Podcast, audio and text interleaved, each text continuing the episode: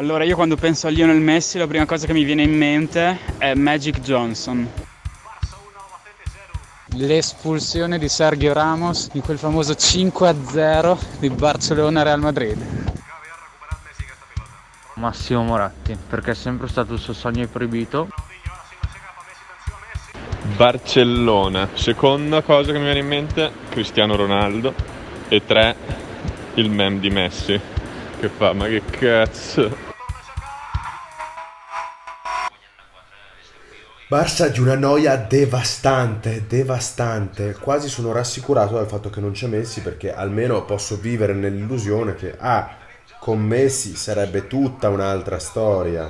Ter Stegen viene a centrocampo, fa un passaggino, ma sì, Piquet la mette, la mette, sì, c'è ragione, mettila in orizzontale, sulla fascia, sì, se la passano. Op, passaggino, op, passaggino, op, passaggino, op, passaggino, op, op, op, ah, intercettato dal Bilbao.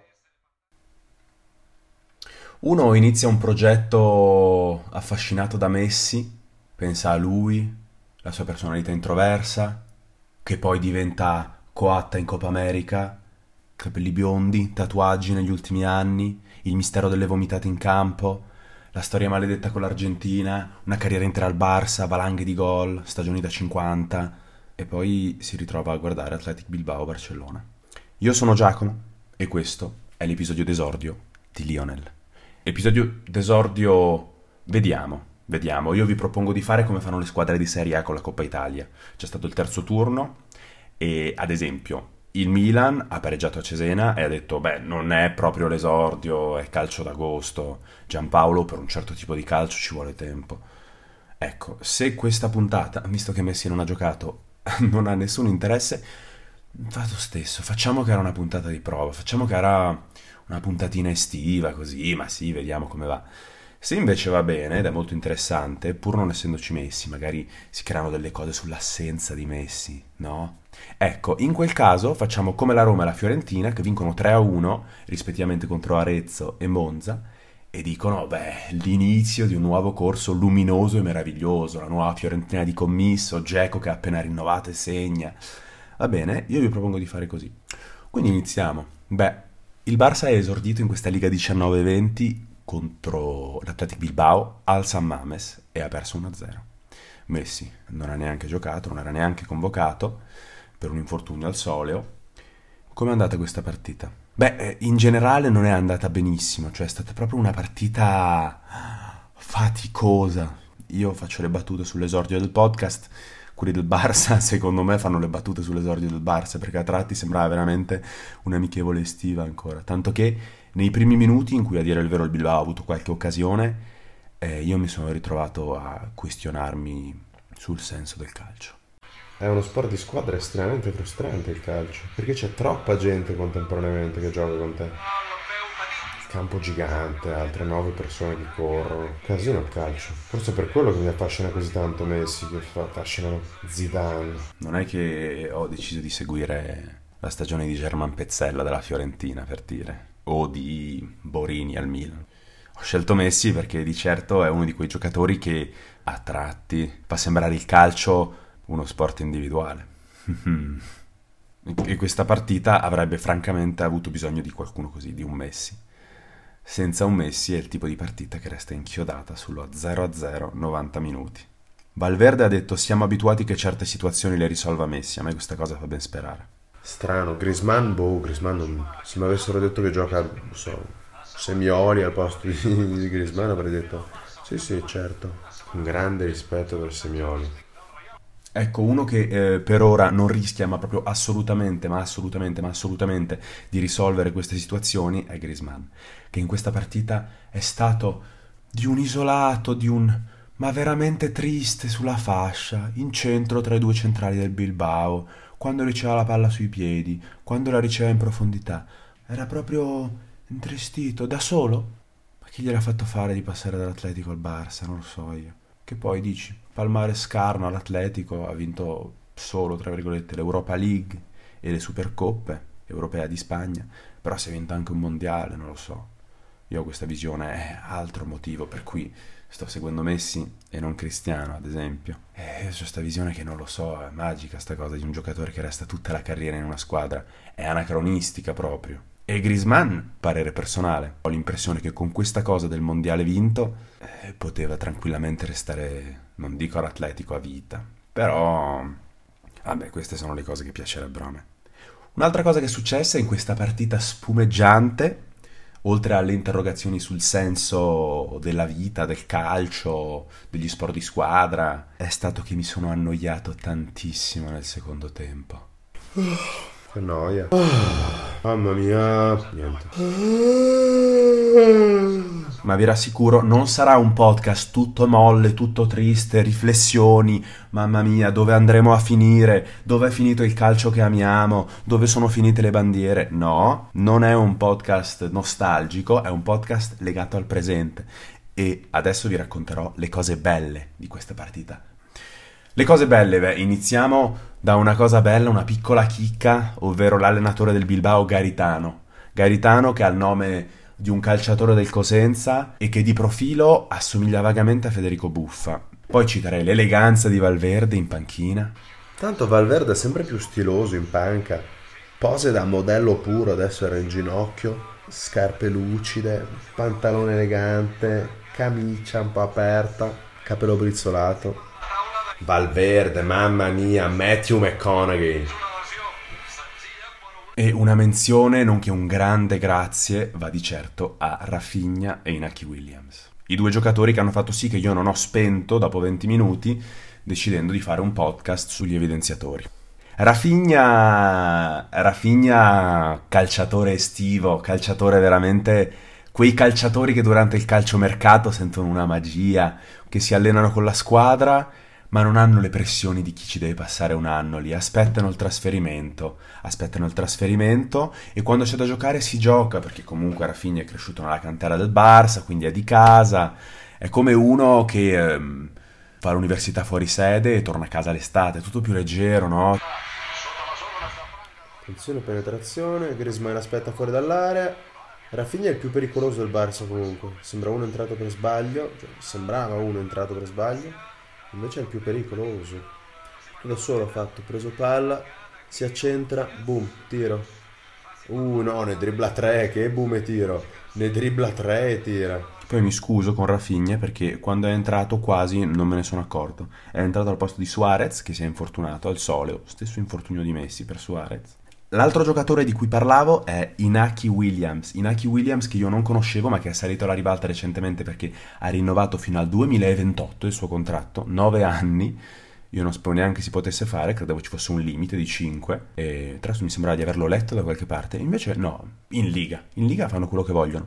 Tra l'altro è una cosa che si fa, non è che sia proprio comune comune, però ogni tanto si fa tipo Saul e Koke dell'Atletico hanno avuto dei rinnovi di questo tipo Casillas e Denilson, tornando un po' indietro nel tempo, e chi? Lionel Messi, nel 2009. Non di 9 anni, però ha rinnovato per 7 anni fino al 2016. Poi ci sono stati 600 ritocchi di ingaggio, ovviamente, però ha fatto anche lui un rinnovo di questo tipo. Molto bella come azione. Scambio al limite dell'area Inaki Williams che tira una bomba all'angolo basso alla destra del portiere. Ter Stegen, bella parata. Attenzione, numero. Inaki Williams. Inaki Williams, sempre lui. Fa il 9 ma è super creativo, viene indietro. Che Inaki Williams, mamma mia. Messo una palombella in mezzo all'area. Inaki Williams al piede caldo, ragazzi. Piede caldo. Inaki Williams sta uscendo. Eh, boh, molto interessante come giocatore. Molto, molto, molto, molto. Ciao Inaki, non ci vedremo più fino al girone di ritorno, mi spiace. Ah, è entrato Aduriz. Diciamo che in questa partita un calciatore che poteva dare l'impressione di svoltarla un po' quando gli pareva era proprio lui. Al di là del fun fact del contratto da 9 anni, a me piacerebbe condividere con voi un'altra cosa, ovvero un pensiero, diciamo, un pensiero intrusivo che mi è venuto durante la partita. A un certo punto mi è venuto in mente che l'Athletic Bilbao è quella società che ha come politica di tesserare solo calciatori baschi, nati nei... no, non so, sì, non so se... non so come viene determinata questa cosa, se devono essere nati nei Paesi Baschi, non so se c'è un tipo di nazionalità basca, non credo, adesso viene eletta a bruciarmi la cantina, e io mi sono detto, ma aspetta, chissà che, che, che tramacci avranno fatto a livello di giovanili per poterlo far giocare eh, nell'Athletic Bilbao, perché è nero. E io dal colore della sua pelle ho fatto pelle nera uguale straniero, mentre lui è nato da genitori ghanesi, nato a Bilbao. E non so cosa dire, mi sono sorpreso a pensare questo. Non credo ci siano questioni da snocciolare. Durante la partita ho avuto questo pensiero e me ne sono vergognato molto. Non lo so, è una cosa che secondo me è interessante condividere. Forse anche voi vi sareste vergognati avendo un pensiero così, forse no. Secondo me è normale vergognarsene. Oltretutto mi sembrava anche interessante parlarne perché un calciatore da sempre al centro di un dibattito sul colore della sua pelle, non si sa se il dibattito è per il colore della sua pelle, non per il colore della sua pelle, di sicuro che ci piaccia o no c'entra anche quello, è il caro vecchio Balo. E beh, lo saprete di certo, allora in cui ascoltate questo podcast, Mario Balotelli ha firmato per il Brescia, mi pare un contratto triennale con clausola nel caso in cui il Brescia retrocedesse quest'anno. È un piacere riaverlo nel campionato italiano, fonte di grande eccitazione per il fantallenatore che è in me. Vendono dei pacchetti per il Sud America per andare a vedere il classico. 3.000 euro persona. Queste pubblicità divertenti sono cose che mi hanno aiutato a restare vivo tra il primo e il secondo tempo, tra la crisi mistica e la quasi morte per noia. Bene, eh, io voglio seguire Messi, ma eh, non potrò prescindere dal seguire il Barça, purtroppo o per fortuna. Mm, per ora mi viene da dire purtroppo, ma mi lascio il beneficio del dubbio. Gli lascio il beneficio del dubbio. Perché il Barça è messo veramente male. Oltre a Griezmann in versione Franco Semioli, che saluto Franco Semioli, ha segnato un'epoca, magari non per i tifosi del Chelsea, del Real Madrid, del Milan e dell'Inter, ma per altre squadre segnalerei la somiglianza di Franco Semioli con Pippo Franco anche. Non so se altri di voi hanno notato questa cosa, secondo me è molto divertente. E beh, sì, molto divertente, però insomma Griezmann è stato comprato al Barça per fare altro. In più il gioco del Barça sembra veramente... Vabbè, poi con le attenuanti, io ho beccato una partita in cui Suarez si infortuna dopo 20 minuti, Messi è fuori. Dai, beneficio del dubbio.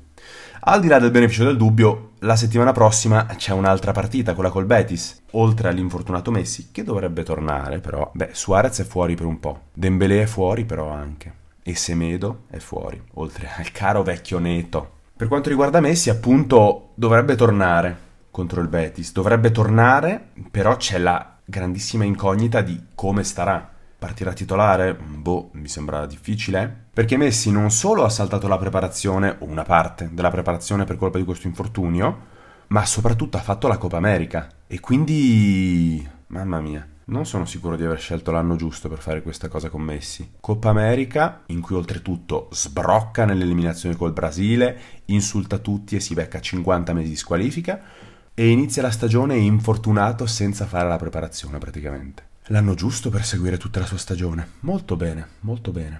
Ho un po' paura, però eh, si prende quel che si prende. Se la stagione di Messi sarà una stagione da 10 gol, avrò visto la prima stagione da 10 gol di Messi da 10 anni a questa parte, da 15 anni a questa parte. Anche quelle sono soddisfazioni. A me non resta che darvi appuntamento la settimana prossima. Ci sarà l'esordio del Barça tra le mura amiche al Camp Nou.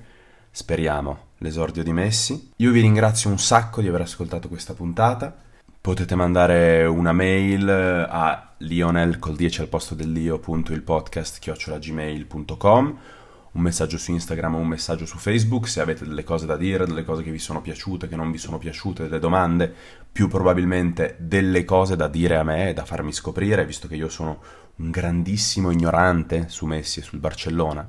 Questo è uno dei motivi per cui ho deciso di fare questo progetto, ovvero vivere con meno superficialità la carriera di un campione gigantesco?